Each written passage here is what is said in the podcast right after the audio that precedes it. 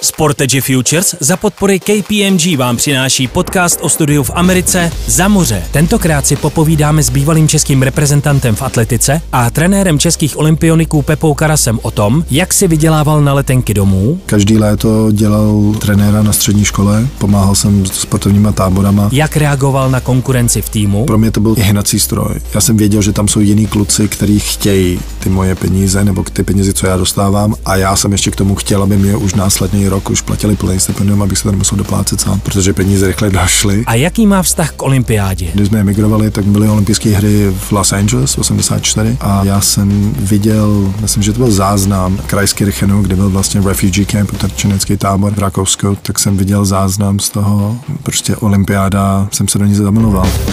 Za moře.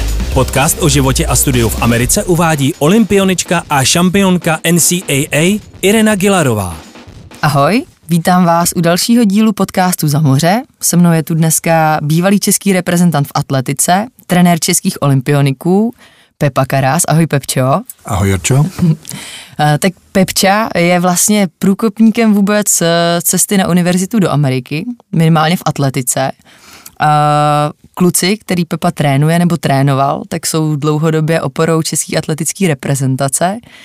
A vlastně ten tvůj příběh ale tak začal v zámoří úplně kdysi dávno a bylo to trošku všecko jinak, že to nebylo, že by si odešel na univerzitu do Ameriky, jsi tam s rodinou emigrovali, tak mohl bys nám o tom trošku vyprávět, prosím? Tak um, já jsem, nebo my jsme emigrovali, v, když mi bylo 6 let, v, v 84. Um, když tady vlastně byla totalita, a jelikož moje celá rodina jsou silní antikomunisti, um, já už samozřejmě taky, um, takže jsme v 84. jsme, jsme zdrhli za lepším životem, jak se říká, no, do Kanady. A jak dlouho jsi tam potom zůstal, nebo proč jsi se pak vrátil do Čech? Jo, já jsem se vrátil potom v 95 někde mezi 95. a 96. na dva roky a chodil jsem tady dva roky na střední školu na Skola Humanitas do Litvinova, mm-hmm.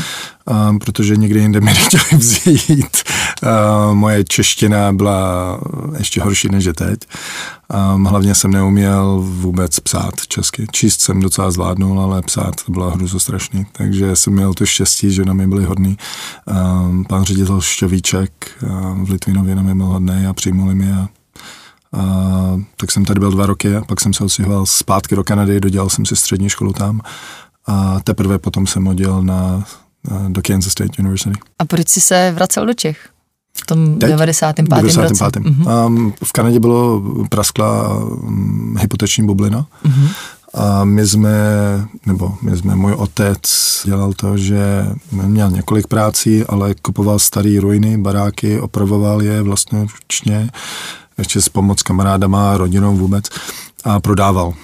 No a my jsme v tu chvíli bydleli v jednom baráku, jeden jsme právě koupili a jeden jsme prodávali. A v, takže jsme uh, krachli. Takže jsi se rozhodl vrátit se do Čech? Takže jsme se rozhodli vrátit do Čech. Já jsem tlačil na, na otce, protože jsem vždycky v Čechách chtěl bydlet. A chtěl jsem to zkusit, protože jsem tady, tady jsem nebylo 6 let. Um, takže jsme sem přijeli a na dva roky, dva roky jsme tady bydleli. Jo. A jaký to byl kulturní šok pro tebe? No, pro 17 letého kluka to byl dost velký kulturní šok, musím přiznat, ale bylo to uh, ideální. Bylo to absolutně ideální. Bylo to přesně v tu dobu, co jsem potřeboval. Já jsem uh, nikdy neměl moc kamarádů a um, tohleto, takže um, v 17 se mnou, já jsem začal růst, začala trošičku puberta u mě a v Čechách je ideální místo pro pubertálního chlapce. Nebudu se ptát na detaily. No. a s atletikou jsi začal v Kanadě anebo v Čechách? A v atletikou jsem začal v Čechách, v Obrnicích. Můj první atletický závod, teďka jsem nedávno našel diplom za to, bylo asi tři měsíce předtím, než jsme emigrovali nebo něco takového, šest, hmm. tři, šest měsíců než jsme minuli, takže kolem pěti, šesti let první závod. A pak si teda s atletikou tím pádem pokračoval v Kanadě? Ano, ano, já jsem dělal všechny, no, všechny sporty, dělal jsem v Kanadě, všichni hrajou hokej, tam je národní sport, že, takže hokej musíš hrát, um, ale jelikož jsem byl furt malý, takže na hokej se to moc nevyplatí. Um, hokej, karate, kde jsem nakonec byl potom černý pásek a, a v létě atletiku takže atletiku a americký fotbal. A atlet, vždycky mi to tíhlo k atletice. Já jsem viděl jsem to štěstí, že když jsme emigrovali, tak bylo um, olympijský pardon, byly olympijské hry v Los Angeles 84 a já jsem viděl, myslím, že to byl záznam um, z Krajskirchenu, kde byl vlastně refugee camp, utrčenecký tábor um, v Rakousku, tak jsem viděl záznam z toho a prostě olympiáda, jsem se do ní zamiloval, no. Tak jako, nic jiného jsem pak už nechtěl. To prostě se stalo moje vášeň a, a už jsem už jsem nic jiného kromě sportu jsem nechtěl dělat. No. To je strašně silný příběh, že tu olympiádu si sledoval zrovna v tom utečeneckém kempu. No a jak teda pak probíhal proces, že jsi šel eh, do Ameriky na univerzitu vlastně, když jsi byl v Čechách, pak si odešel do Kanady zpátky dodělat střední, tak jak jsi proklestil tu cestu eh, ke stipendiu? tak bohužel v Kanadě ten univerzitní systém nebo univerzitní sportovní systém je dost na, mm, na mnohem nižší úrovni, než je v, ve Spojených státech. Bych to přirovnal k nějakým divize 3 NAIA, bych řekl. Jo, um, a já jsem chtěl závodit prostě v D, divize 1 škole, chtěl jsem závodit s těma nejlepšíma a měl jsem to štěstí, že jsem na to nějakou tu úroveň měl, abych s nimi mohl závodit.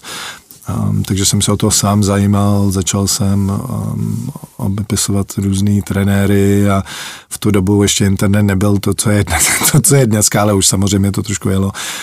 Um, takže dokonce jsem zaplatil, moje rodiče zaplatili nějaký 400 dolarů, aby jsme dostali databázi škol, mm-hmm. kde je atletika uh, s kontaktama No a, a začal jsem obesílat eh, různý trenéry a tak dále a viděl si je vůbec o mi zájem. No. A pak uh, se ozval Kansas State. Byla to tvoje první volba? Ne, ne. Uh, ozval se Kansas State, ozval se, měl jsem štěstí, že se ozvalo hodně škol, jo. Ale jak sama víš, tak to, že se ozvou, neznamená, že ti, že ti dají stipendium. Uh, takže ty škol se ozvalo hodně. Um, já jsem měl vysněnou jednu univerzitu, um, Stanford, mm-hmm. kam jsem se nedostal, protože akademicky jsem na to, jsem na to neměl. A to jsem neměl špatný zámky, měl jsem jedničky, ale SATs um, jsem nezvládnul tak dobře, abych jsem se tam dostal.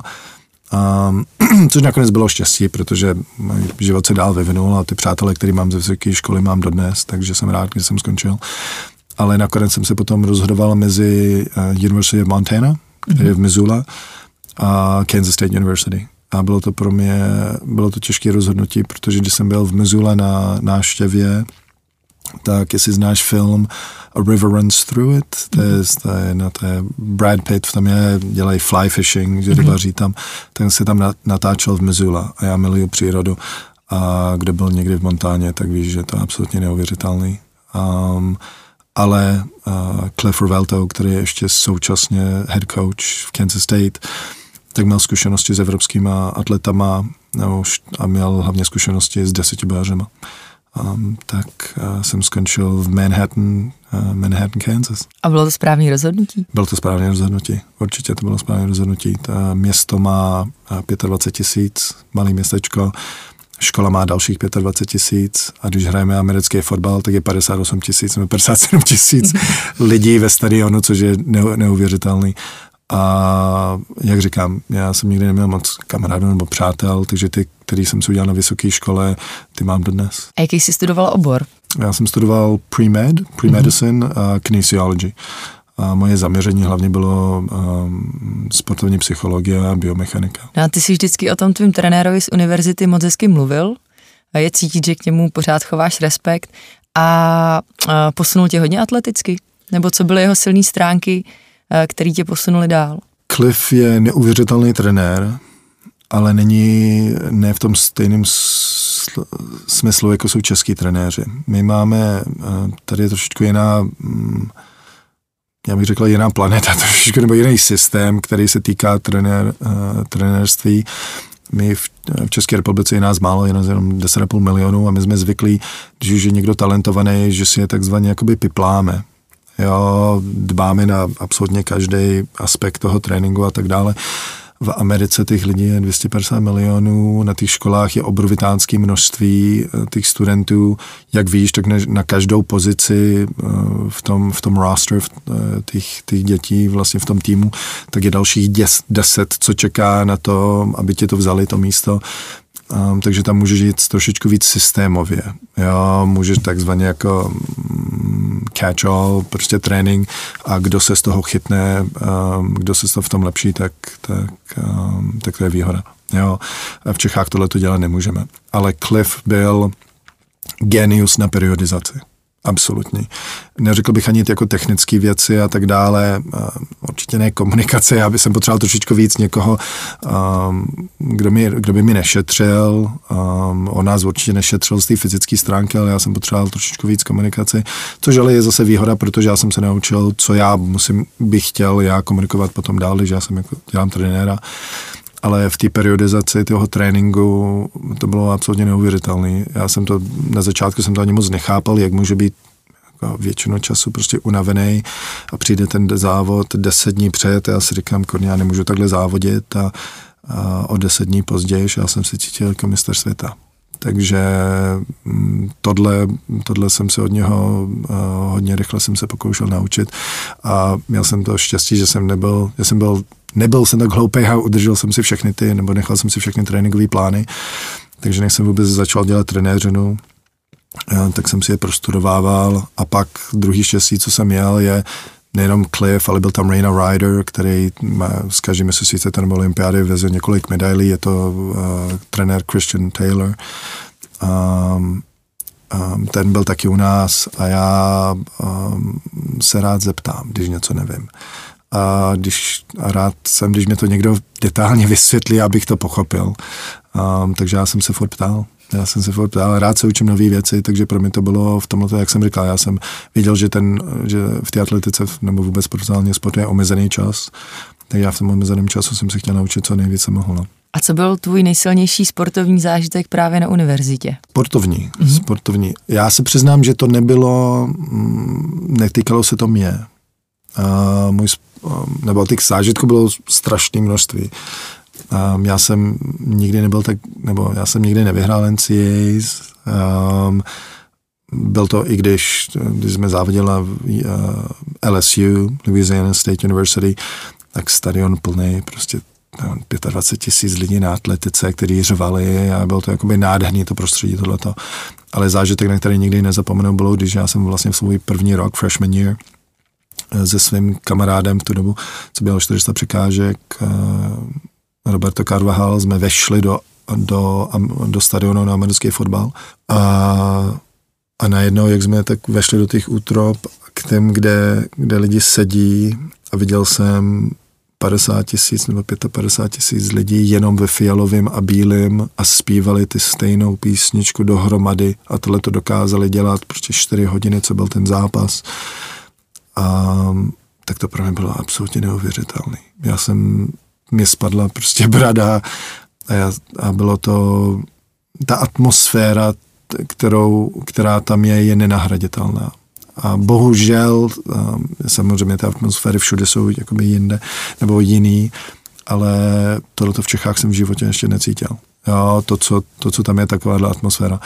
A potom druhý bylo, když jsme porazili po dlouhý let a, a myslím, že to byl University of Texas um, a šli jsme na, nebo Nebraska a šli jsme na Conference Championship a já jsem vylezl na, na stožár a pak mi tam vyfotili, takže jsem měl takový, byl jsem na přední straně novin, jak sedím na stožáru, když, když jsme ho stáli dolů, no. ale bylo to nádherný. Musím říct, že vůbec ta atmosféra toho vysoko, vysokoškolského sportu v Americe, ta je nenahraditelná. No a čím si to vysvětluješ, že oni dokážou vzbudit ty univerzitní týmy v lidech takovou sounáležitost, že vlastně prostě přijede do toho města mnohem víc lidí, než to má i obyvatel? Tam je, já si taky myslím kvůli tomu, že tam z těch vysokých škol eh, tam, tam, tam je přímá cesta, jde střední škola, vysoká škola a pak jdeš do profesionálního sportu nebo nejdeš do profesionálního sportu. A ty lidi, kteří tam byli na vysoké škole, někde, tak si udržou nějaký kontakt s tou školou. Jo, u nás to tolik není. Um, a ty sporty v tomhle tom hrajou o, no, neuvěřitelně velkou roli. Jo. Um, já si myslím, že i kdyby v Čechách, kdyby na tom univerzitním sportu bylo trošičku větší důraz, tak to taky jako začne takhle víc být ale tam se tě rovnou ptají, ne, někde vypisuješ, jo, když já jsem vypisoval application za různé univerzity, tak tam vždycky byla otázka alma mater mých rodičů.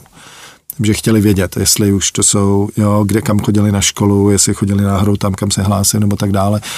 A oni to tam prostě mají tradici. No a ty si potom ještě pokračoval v týmu, i když už si dostudoval, mm-hmm. tak si se stal asistent coachem, nebo nevím, jestli si během toho i studoval ještě mm-hmm. pořád.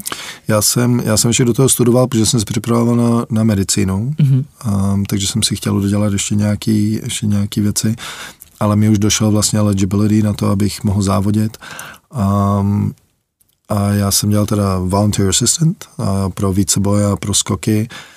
Um, a měl jsem to štěstí, že jsem nemusel být v kanclu a dělat administrativní práci, na kterou jsem příšerný. Um, já nejsem stvořen na papírování. A mohl, měl jsem to štěstí, že jsem i měl um, nějakou odpovědnost vlastně s tréninkami. Já jsem vedl ty freshmen, sophomores a juniors na tréninku a mohl, a v tu dobu jsem ještě k tomu trénoval a měl jsem svoji skupinu, která, eh, která se všichni připravovala na, na pokus olympijské hry v 2004, takže nás bylo celkově 9 desetibařů, z toho byli 6 profíci, kteří se přijeli z různých koutů, Puerto Rico, Mexiko a tak dále, několik Američanů. A takže ta, i ta tréninková atmosféra byla velice nabitá. A to bylo pro mě krásná zkušenost. Mít nějakou odpovědnost, odpovědnost ještě jakoby pracovní, do toho uh, připravovat se na medicínu a, a k tomu trénovat. A jak, všechno se jako časově zdá zvládnout, když se chce. No. A tuhle pozici si přijmul, aby si udržel ještě stipendium a, a mohl si studovat? A zní to jako skvělá příležitost, protože si dovedu představit, že takhle různorodou skupinu vést hned ze začátku trenérské kariéry, že ti to muselo formovat. Um, určitě, určitě. Já jsem měl to štěstí, um, že um, už jak jsem tam byl ty čtyři roky, tak už jsem v nějakých kolejích jel. Pro mě to nebylo, já jsem z těch kolejí nemusel vystoupit, nemusel jsem se skoro ani nic nového učit, jenom jsem pokračoval v tom, co jsem už dělal a k tomu jsem měl ještě si v tom, že já jsem každý rok, že jsem neměl ty finance na to, abych lítal furt domů. Já jsem nakonec domů jsem letěl jednou a do Kanady taky jednou, nebo v, eh, kde byla mamka. A, takže jsem každý léto dělal uh, trenéra na střední škole. A pomáhal jsem s, ještě s jako sportovníma táborama Um, takže už jsem byl jako v tomhle ohledu trošičku jakoby zkušenější nebo eh, rozjetý, takže jako ta komunikace s těma mladšíma studentama nebyla pro mě jakoby problém. A, a když jsme měli nějaký ty tábory, tak přijelo hodně studentů z různých částí e, Spojených států, který nakonec u nás studovali, který jsem znal z těch táborů. Takže to nebylo, to bylo to taky jako přirozený, ten, ten před, um, bylo to přirozený, no. No a kam vedly tvé kroky potom? Kroky vedly k tomu, že jsem se rozhodl, um, že nepůjdu hnedka na medicínu, um, což možná byla chyba, ale tak jsem se rozhodl. Um, odstěval jsem se zpátky do České republiky. Um, 2004 v srpnu vlastně jsem, já jsem se nedostal na olympiádu 2004, um, vytvořil jsem na sebe až moc velký tlak, um, takže jsem přijel do České republiky. A tady jsem se přidal do skupiny Tomáše Dvořáka a Luďke Svobody vlastně na Dukle. A to je vlastně skupina, kterou vedl pan Váňa? Ne, pan Váňa už v tu dobu netrénoval, mm-hmm. už um, Roman Šeberle a Tomáš Dvořák se rozdělili. Mm-hmm. Tomáš šel k Luďkovi Svobodovi, eh, který trénoval a teďka právě současně zase trénuje Petr Svoboda, překážkáře. A Roman Šabrle byl u Dalibora Kopky.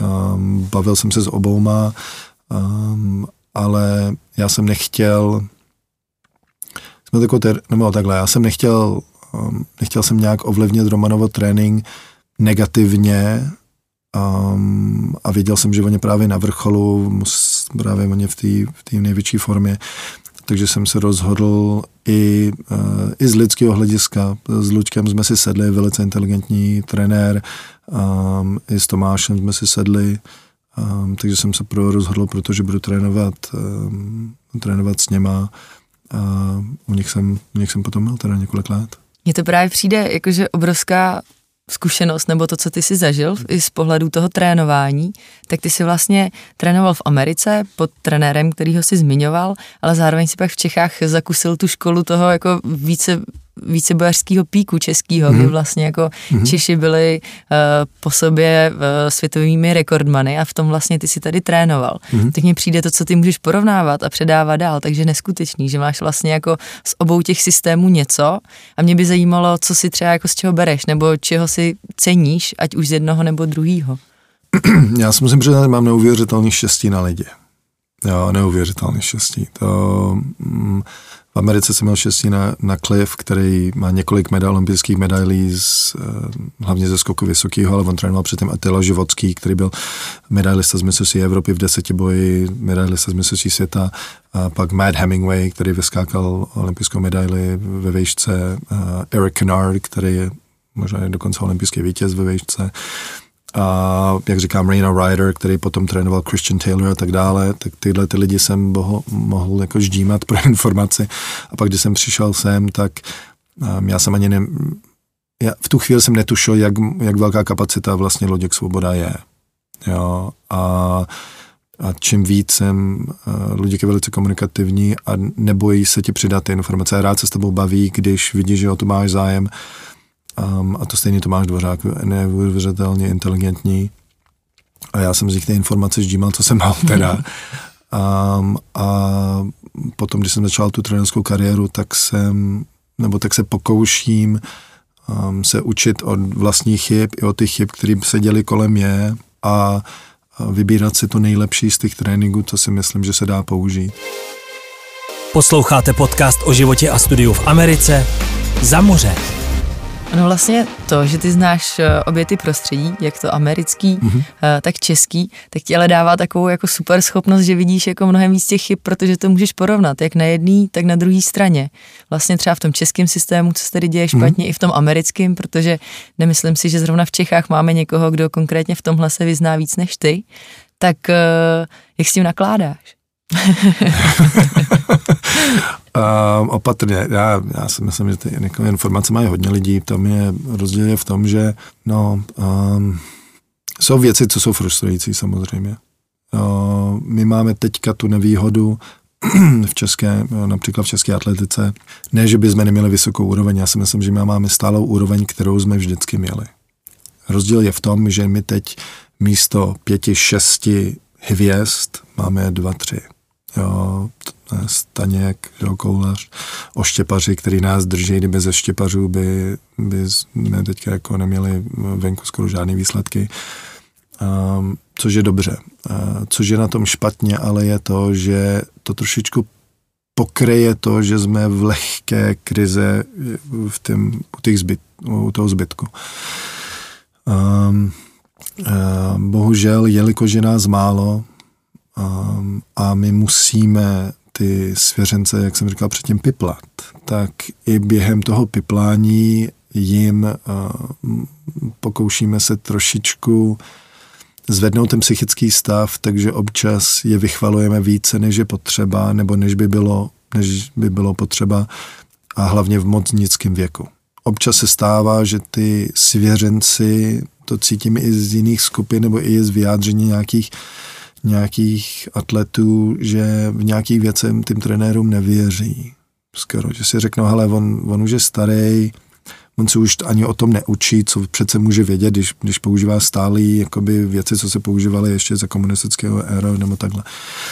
Ale ty věci, co se používaly v komunistickém éru, eh, periodizace tréninku a tak dále, a pliometrie a tyhle těch věcí, to se nemění. To je, to se prostě jako ty lidi nebyli blbí v tu dobu. Jo, a to uh, říká, prosím vás, někdo, kdo tady před chvilkou říkal, že je absolutní antikomunista, ne, takže to se, o to větší hodnotu je, to má. Je, je. Um, takže um, problém je v tom, že když ten svěřenec svýmu trenérovi nevěří na 100%, tak ta spolupráce nemůže na 100% fungovat. Jestli tam je jakýkoliv, jakýkoliv trošičku jako pochybnost, jestli já jdu z toho tréninku a říkám si, kurně, tak trenér, no, nevím, jestli to bylo správný, nebo jestli jdu na trénink, říkám si, jestli mám běhat tohleto, nebo mám skákat tohleto, jestli to je úplně správně. Ve 30, když už mám něco za sebou, je to úplně něco jiného samozřejmě, ale pro 16, 17, 18 letý děcka nebo i 20, 21, to ideální není. Jo, ten psychický stav musí, nebo to je můj osobní názor, samozřejmě, ale když je tam za prvé 100% odhodlanost a víra v tom trenérům, že on to dělá správně, tak já se vlastně tomu odevzdávám. Jo? A to je neuvěřitelná výhoda. Já to říkám eh, v porovnání tomu, když někdo věří silně v Bohu. Já to vidíme hodně Američanů, že jo, předtím se modlí a potom se modlí. Je to neuvěřitelná výhoda. Jo? A to nemá co vlastně dělat ani s tím Bohem. Jo? Ale ty si vlastně odevzdáváš tu odpovědnost za ten výkon někomu jinému, někomu vyššímu. Takže ty si nekladeš sám sobě ty překážky. Jo. Já, který nejsem věřící, tak jsem analytický typ, což na závody je příšerný. Což, jakoby pro mě trenérského hlediska je to dobrý, pro sportovního hlediska to nebylo dobrý, protože jsem analyzoval všechno, co se děje, jak bych to mohl upravit v tu dobu a tím pádem ty se vytáhne z té přítomnosti, z toho přítomného času a nemůžeš ani se dostat do zóny, nebo flow se teďka tomu říká, že jo. A v tom flow je, kde se vlastně děje to kouzlo. Jo, a když ty nejseš stoprocentně soustředěný, sou, stoprocentně soustředěný vede k flow a ten flow vede k těm velkým výkonům. Jo, a to je a tam přesto tohle nejde. Jako někdo ve velký výkony nedělá, když napůl přemýšlí o tom, co bude o víkendu dělat. Teď mě k tomu jenom napadá myšlenka. Když třeba odejdou ti mladí na tu univerzitu do Ameriky a tam vlastně svým způsobem i s tím trenérem máš trošku jaký business deal. Dostaneš hmm. stipendium za to, že makáš a trénuješ tak jestli tohle jim trošku v té hlavě neulehčuje, protože tam moc prostor pro to jako uh, dotazovat se, jestli trenér dobrý není, protože ty tam máš s ním vlastně ještě ten díl navíc v tom, že máš to stipendium a studuješ. Tak myslíš si, že tohle třeba v té psychologii může trošku hrát roli? Já myslím, že může um, určitě, určitě může hrát roli. Um, jed, jednodušší je to, když už jdu někam a vím, že ten trenér má nějaký výsledky za sebou samozřejmě. Jo, tím pádem se můžu takzvaně odevzdat a prostě makám, stanu ráno, učím se, makám, jdu zase spát, jo. Um, pro mě to, že jsem měl nějaký stipendium a já jsem na Kansas State neměl první dva roky plný stipendium, já jsem si doplácel, ale byla to skupina, bylo to trenér, ke kterému jsem chtěl jít, že jsem tomu věřil, i když jinde v Montana nebo někde jinde bych měl to plný stipendium. Um, takže pro mě to byl je hnací stroj. Já jsem věděl, že tam jsou jiní kluci, kteří chtějí ty moje peníze nebo ty peníze, co já dostávám a já jsem ještě k tomu chtěl, aby mě už následný rok už platili plný stipendium, abych se to nemusel doplácet sám, protože peníze rychle do, došly. Um, takže pro mě to byl neuvěřitelný hnací stroj v tom ohledu, že jsem na sebe byl extrémně striktní.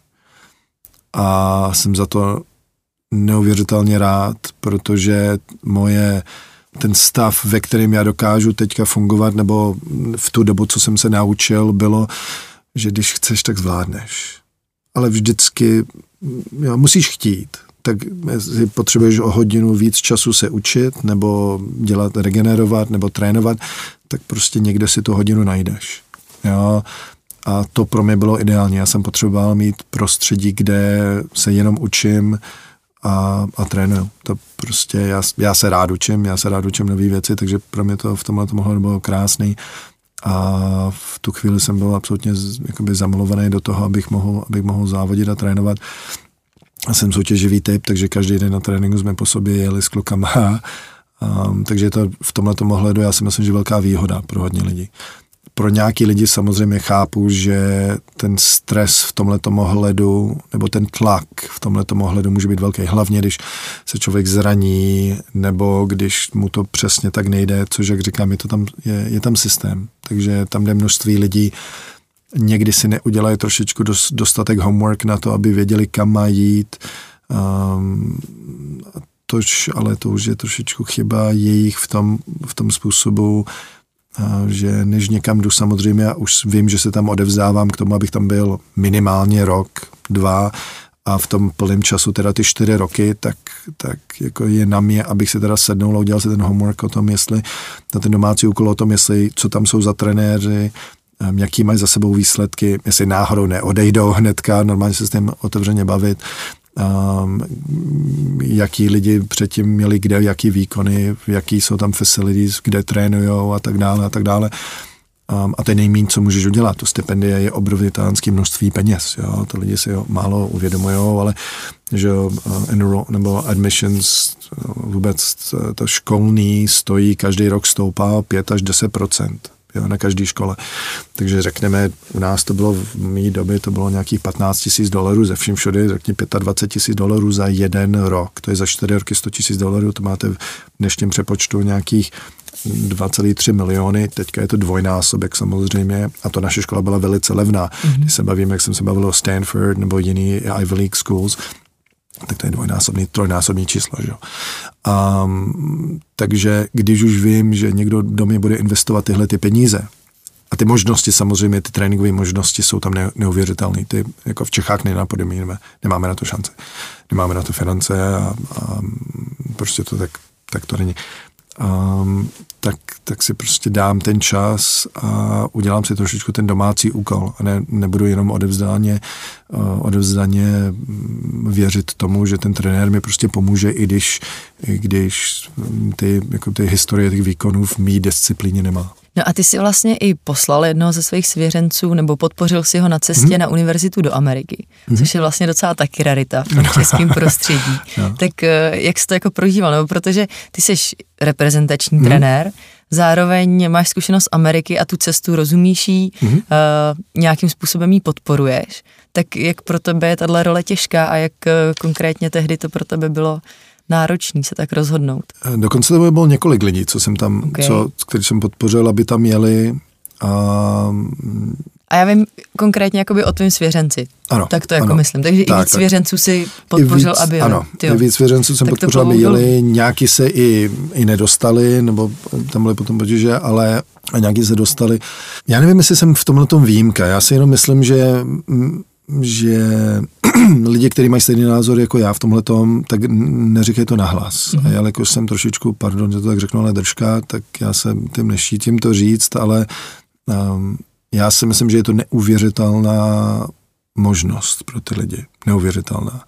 Tak, jak já se na to koukám z mého hlediska je, jestli mám atleta nebo jakýkoliv sportovce, studenta v 18 letech, který má na to, aby závodil aby závodil v reprezentaci v dospělém věku a závodil dlouho a měl nějaké výkony olympijské a tak dále, tak a jsem dost důkladný na tom, nebo, nebo spolupracuju s někým, nebo s nějakou, nějakou agenturou, která je dost důkladná na to, aby společně jsme našli tu správnou školu pro něho nebo pro ní, tak je to absolutní nesmysl, abych toho nevyužil, protože ta škola nejenom, že tomu studentovi se neuvěřitelně rozšíří ty obzory, životní. Jo.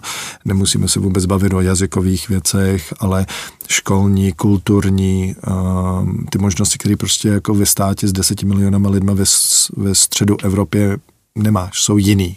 Jo. Neříkám, že jsou všechny pozitivní, ale jsou prostě jiný. Je to, já vždycky říkám, je to je trošičku jiná planeta.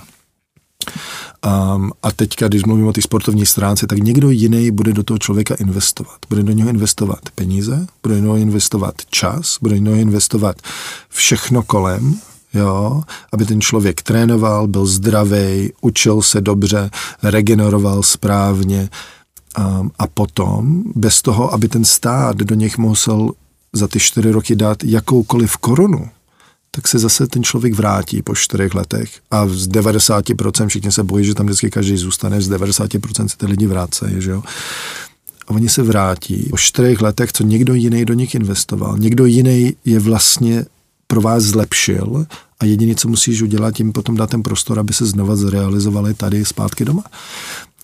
Um, já vím, že pro nějaký lidi, nebo je to nepochopitelný, ale já si myslím, že je to víc tím systémem, ve kterém teďka jsme, z toho důvodu, protože za prvé, jak jsem říkal předtím, my pipláme ty atlety, takže když někdo už někoho vypiplal od 10-12 let a ten člověk potom chce odejít, tak je to trošičku, je to jako by odcházel někdo v rodině, ale zase, když se zeptáš rodiče, tak to budou první, kteří řeknou ano, odejdi, protože to ví, že ta, ta edukace a ta akademická sféra, když někdo bude mít tenhle ten základ, bude perfektně potom mluvit anglicky, udělá si ty kontakty, rozšíří se mu obzory jak kulturně, tak zkušenostně, tak ty, ty výhody do toho života potom jsou mnohem větší, než někdo, kdo prostě tady bude a bude ti žít, eh, i kdyby to bylo v Praze nebo kdekoliv jinde a, a nevytáhne paty z domova.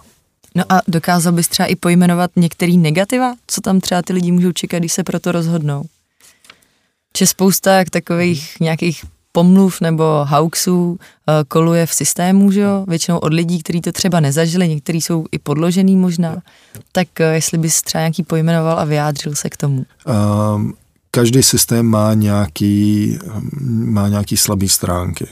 Jo? A slabý stránky v americkém systému nebo v americkém univerzitním systému je ten, že um, hodněkrát ty trenéři, kteří tam jsou na té univerzitě, a kam ty, eh, kam ty, mm, kam ty sportovci, nebo ty, řekněme, ty český sportovci nebo mezinárodní sportovci jdou, tak většinou se potom rozhodnou tam, kde dostanou to plný stipendium, že jo. Jo, takže například mo, pro tebe mohla být ideální škola, ne, ne Virginia Tech, ale řekněme plácnu Harvard. Jo, v Harvard byl prostě nejlepší oštěpavský trenér, to bylo přesně kam si chtěla jít, ale pro, v tu chvíli pro tebe neměli ty peníze, takže ty jsi vybrala Virginia Tech. Jo, je to ideální situace? Ne, ideální situace je taková, kde ty by si byla u toho ideálního oštěpavského trenéra. Samozřejmě nikdo lepší než on za železný není, takže jako, takže jako do Ameriky někdo v tomhle ohledu nemusí odcházet, ale tak to je. Takže a ty tím pádem, ty studenti tam dorazí do univerzity, která není pro ně ideální tréninkově a stává se to, že um, je to trošičku semele, protože američani jsou zvyklí na to, že jich je hodně. A jelikož jich je hodně, tak si jedou svůj, každý trenér má nějaký svůj systém a nemůže individualizovat ten trénink vůči jednomu člověkovi. My jsme například, já vím, že uh, roster nebo tým na, na vysoké škole čítá, myslím si, že je to 50 lidí, ale celkově jich je, že jo, jakých 100.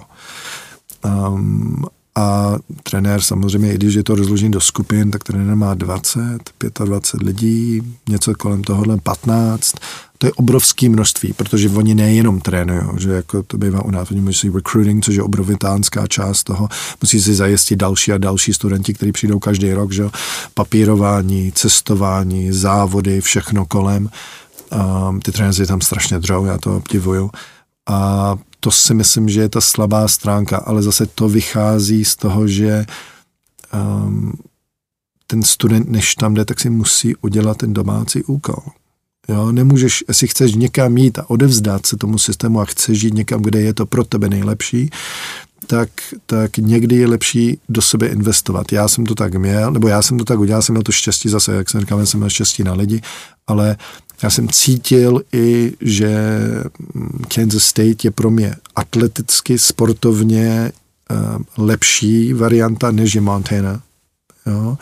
A i když na úkor toho, že mě to prostě stálo ohromný peníze první dva roky, um, nebo ohromný, jako jsou to, pro mě to bylo obrovitánské peníze, měl jsem to štěstí, že moje rodiče našetřili něco, abych ty dva roky si mohl pokrýt a nevěřím tomu, že bych že bych se toho tolik naučil a toho tolik dokázal, kdybych šel někam jinam. No a plánuješ se někdy ještě do Ameriky profesně vrátit?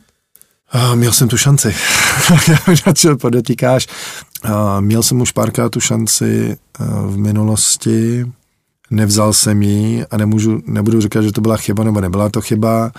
Uh, někdy samozřejmě vzpomínám na to, že bych se klidně tam vrátil teďka, kde je Amerika, ale tu atmosféru bych rád znovu ještě nezažil. To si musím přiznat, že um, nejenom to, ale ten genetický základ, který tam mají uh, i na středních školách, je neuvěřitelně ohromující. Neuvěřitelný. Je ty, ty množství talentovaných lidí, kteří nemají ponětí ani jak moc jsou talentovaní. Um, dám... proč jim stojí za to si jako brát ty naše Evropany tam k sobě?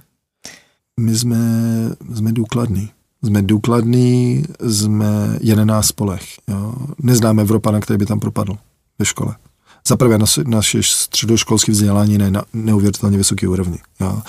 Um, osobní názor, až moc tlačíme na to maturitu, jo, trošičku, to někdo poslouchá, buďte trošičku na ně hodnější, jo, že až moc, až moc širokospektrální a až moc informací, ale um, je to test dospělosti, no, tohle to chápu ale ty lidi, kteří tam potom jdou na univerzitu, tak první rok, první rok to mají v pohodě. Vůbec, jo, ten, ta akademická část není pro ně těžká. Samozřejmě, když už jdou e, pozdější léta, nebo už jdou do specifika, tak ta, ty školy už začnou být docela záhul. Ale neznám někoho, kdo by to nezvládnul akademicky, a což je pro ty trenéry tam neuvěřitelná výhoda, že v tomhle tom odpadá velká starost. Tam musíš udržet, na každé škole, v každém týmu musíš udržet nějaký základní GPA, že jo? nějaký základní průměr akademický, aby si udržel to svoje stipendie, každá škola to má trošičku jinak. Um, a když je někdo talentovaný na sport, tak to ne vždycky znamená, že je talentovaný v těch v jiných věcech. A znám hodně lidí, kteří prostě, nebo znám hodně kluků, kteří přišli na školu a akademicky to nedali. I když um, jsem věděl, že kdyby někdo je měl z evropských trenérů jo, a trénoval je, tak to byli olympijský medailisti. Nikdy k tomu nedošlo, no, bohužel. Tak jo, Pepčo, my už se blížíme ke konci mm-hmm. a já tady na odlehčení dám takovou otázku. Byl jsi nervóznější na mistrovství světa v Osace, v atletice, anebo v Jižní Koreji, když probíhala soutěž eh, o nejhezčího muže na světě, kde jsi skončil na druhém místě? Uh, wow, tak to je trošku podpásovka, bych Čekala to na tebe, promiň. Jo. Um, tak, já jsem nebyl nervózní, takhle v Koreji na, na Mr. World, já jsem nebyl nervózní, tam jsem já jsem to nečekal, že vůbec se dostanu do, do finále nebo že skončím druhý, to jsem vůbec nečekal a začal jsem být mírně, nebo takhle. Ta soutěživost ve mně se projevila až v tu poslední hodinu nebo poslední půl hodiny, kdy jsem věděl, že jsem mezi prvníma pěti, šesti kluků a tam už jsem chtěl potom vyhrát. V Osace, já čím víc jsem trénoval, tím méně jsem byl nervózní před tréninkem, eh, před eh, závodama. byl jsem samozřejmě v očekáváním velkým, a já jsem nikdy neprodal to, na co jsem, na co jsem jel eh, na dráze. Um, a takže to je jako ta nervozita, víc jako očekávání sám ze sebe. Já jsem perfekcionista, takže um, v tomhle ohledu jsem sám, sebe zklamal v několika věcech z toho atletického hlediska, ale um, já, když, já když jsem, abych nebyl nervózní, tak jsem prostě dřel čím víc jsem dřel, tím méně jsem byl nervózní a tím víc jsem vlastně to ego vstoupalo v tom, že jsem měl jistotu na tom, že mám natrénováno. Um, což mi řekl otec asi v 9-10 letech, omlouvám se, nemohli jsme ti přidat moc talentu, takže to budeš muset vydřít. No. A mě to nedělalo problémy. Mě, mě dokonce, dokonce mm, dost nabíjelo to, že když jsem viděl, že lidi nemůžou. Jo, já jsem se rád dostal do bolesti, že v, eh, když je to jednoduchý, tak to zvládnou všichni. Jak to začne být nepříjemný, a to je fyzicky nebo psychicky, tak lidi odpadávají docela rychle. Když nejsi mrtvý, tak stále můžeš, no. To zní jako ideální závěr tohle dílu. Já ti, Pepčo, strašně moc děkuju, že jsi přišel, že jsi nám pověděl o svém příběhu, tvojí cestě a, a přeju ti, ať to všecko teďka bude směřuje tam, kam by si si přál, aby to směřovalo, ať to svěřencům jde a ať už budeš v Čechách nebo v Americe, ať jsi šťastný. Já moc děkuji za pozvání. Podcast za moře vám přináší Sportage Futures za podpory KPMG.